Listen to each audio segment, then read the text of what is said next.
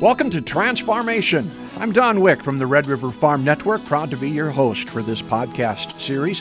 Our appreciation goes out to the Minnesota Department of Agriculture and our numerous partners for making transformation a reality. In this series of podcasts, we're bringing awareness to the issues of farm stress and mental health with a focus on solutions.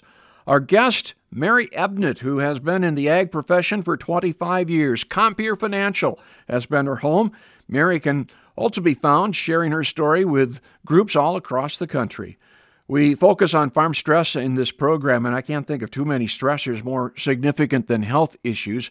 Uh, Mary, you went through uh, a lot of that uh, about three years ago. Tell me more about that. Sure.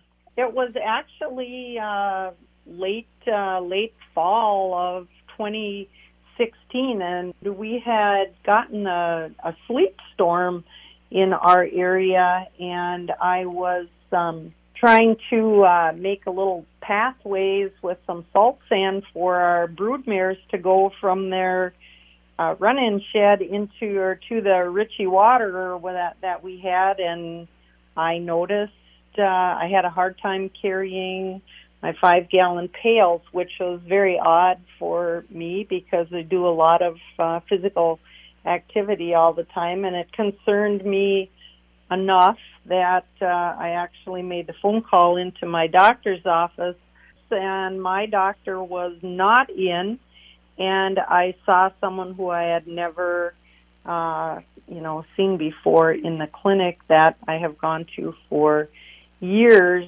He diagnosed me with asthma.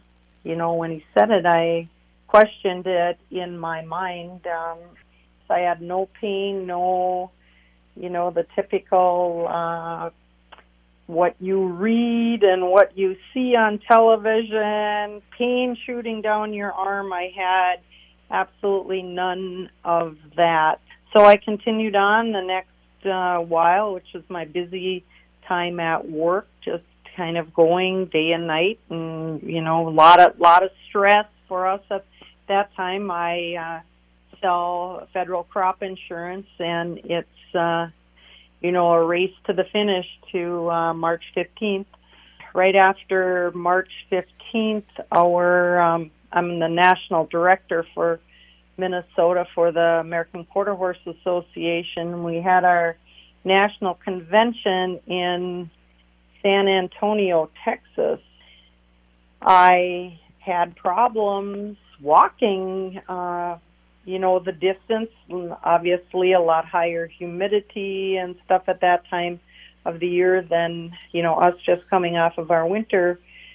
So when I got back from San Antonio, went in, went on a stress test, had a stress test done, and absolutely failed that. I had uh, 98% blockage in in the the left uh, artery, which is always uh, referred to as called the Widowmaker, and sent me right to uh, the Heart Center in St. Cloud, which I just stayed there until I was on the docket to have the open heart surgery. So it kind of was a, a whirlwind, and I learned, um, you know, you can't really see what's happening on the on the inside. The outside may look uh, well and things going well, but uh, you know, until you get some of these uh, tests, and there are a lot of tests that you go through, uh, you don't really really know till uh, till that time. You know, this whole experience with just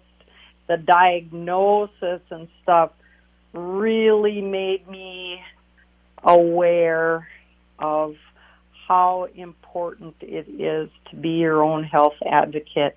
Hindsight being 2020, I look back on that day that I was in the clinic during uh, during the the holiday, the Christmas time, and my gut told me right then this just doesn't seem right. I I mean, you really need to uh, give that gut, you know, first gut impression um, a lot more uh, credibility than what I did that day it's hard when questioning a doctor, asking for a second opinion. You know, it, it it really is. I mean, it's kind of an ego thing with them too. But yes, standing up for for yourself and and uh, being your own you know advocate i had had to be the you know an advocate for my mother who had had dementia and was in you know a nursing home and going with her to the doctor's appointments you know it was kind of just a given but it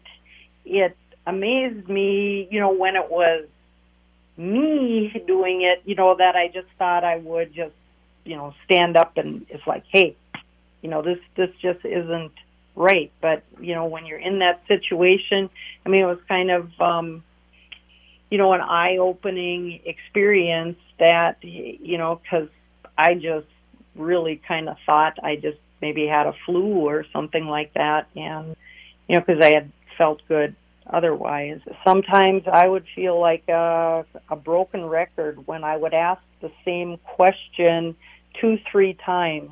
But uh, you know, like my cardiologist and stuff, I'd I'd always uh, kind of laugh to myself. You know, we'd have our you know the tests he wanted to run, and then you know we would sit down and he'd ask me. He said, "Now, have I answered all of your questions?" It's it's interesting, Mary. Your your symptoms sound different than what I would normally associate with with a heart disease or coronary yes. issue. Yes, you know, I was off work for for three months. Um, you know, you have to go through like a rehab, and it it gives you a lot of good resources and stuff. So, I have written down uh, two facts that I never would have thought of, and when I'm doing some of my uh, presentations to women's group and stuff, uh, I start out by saying the fact number one one in 16 women have coronary heart disease. So, you know, like when I'm canvassing my rooms and stuff that I that means that there are so many people just sitting in the room that that I'm presenting at that you already have it and you don't know or you will develop it. And this comes from the, the, the CDC. Once you reach the age of 45, that jumps to one in two women have that. So it definitely, uh, they always say that heart disease is the number one death for women, and I guess I I never realized it was that prevalent and that prominent. But you know, Don, I've worked with women in ag and sitting at people's kitchen tables on their farms for the past 25 years and I see what the role that the you know the women play on the farm. Whenever there's an extra task, it just seems like that falls to the woman that I think of when I'm in a room, either doing my presentation or at a different women in ag meeting. I listen and, and I really like to listen what people, you know, are talking about before meetings start that they go through all of the things that they had to get done before they, in their mind, were taking the day off to come to this meeting. Another uh, tidbit that I picked up at my therapy, my rehab therapy, uh, which, by the way, some of the classes I had to go in the remedial group. I didn't quite catch on the, the first time. That people always have this mental checklist, and, and I'm as guilty as anyone is. My lists of things that you know I need to get done this week or today or whatever, can sometimes be a legal page long. What I learned in my therapy with that is that in itself creates like an anxiety in your brain that you're always thinking you've got so much more to accomplish yet today and you you're always anxious about trying to get all of these tasks completed. So, what the instructor told us is on your list, never have more than three things at a time. And the sense of accomplishment and the the good feeling endorphins that your brain releases when you complete those three items that you know are on your little sticky note for for that day. It's amazing. I mean when she sat in the classroom type uh, setting that that we were in and said that i doubted it at at the time it's like oh i'd worry i'm going to forget something else that i for sure need to have done by thursday or or whatever. But untrue. So i've like had a whole life change with i you know like structure my time how i keep track of the the tasks or the the things that i need to accomplish and I guess I feel a lot more accomplished. And when I do get those items completed I feel a lot different than when I had this long list that I never seemed to get everything crossed off or by the time I got to what I thought was the end of the page well I'd filled in you know 20 other things that so it was always you were always kind of in a state of anxiety. That was one really helpful tidbit that that I learned in the class, and it, it was an eye-opening experience when I was doing the physical, the actual physical therapy, uh, going to the gym at the at the hospital. It was kind of a crazy, uh, crazy situation with that also I had a, a young trainer. He was a, a young guy, probably 27, 28 years old, and he had done some farming with his grandfather. And so he'd come while I was running on the treadmill, and he would be talking to me about farming. One day when I was working out there, and he was talking to me, and and all at once he stopped talking, and I said, "Well, what? How come you're not finishing?" And he said, "Mary," he said, "I don't like what you're. Uh, you know, they have you all monitored up." He said, "I don't like what your EKG is doing." And it's like, "Hey, what can be wrong now? I've I've had." triple bypass surgery. I, I should be good to go for another hundred thousand miles. And long story short, uh, I was supposed to have quadruple uh, bypass surgery and the the one uh, artery they could not get a good place where they could attach the the new artery and they said that one was only 50% blockage so they passed on that. Well it ended up I had issues with that one. So 3 weeks after I had bypass surgery I was back in the hospital and had a stent put in um after and so uh I guess I can't thank that that guy enough for. I mean that he was sitting there talking to me about farming while uh, while I was working out that day because he's the one who caught that. It's just funny how how things work and. Yeah, I, it amazes me. I got to go back. You said you you flunked out on some of the classroom during the, the rehab. What what what would that be about, Mary?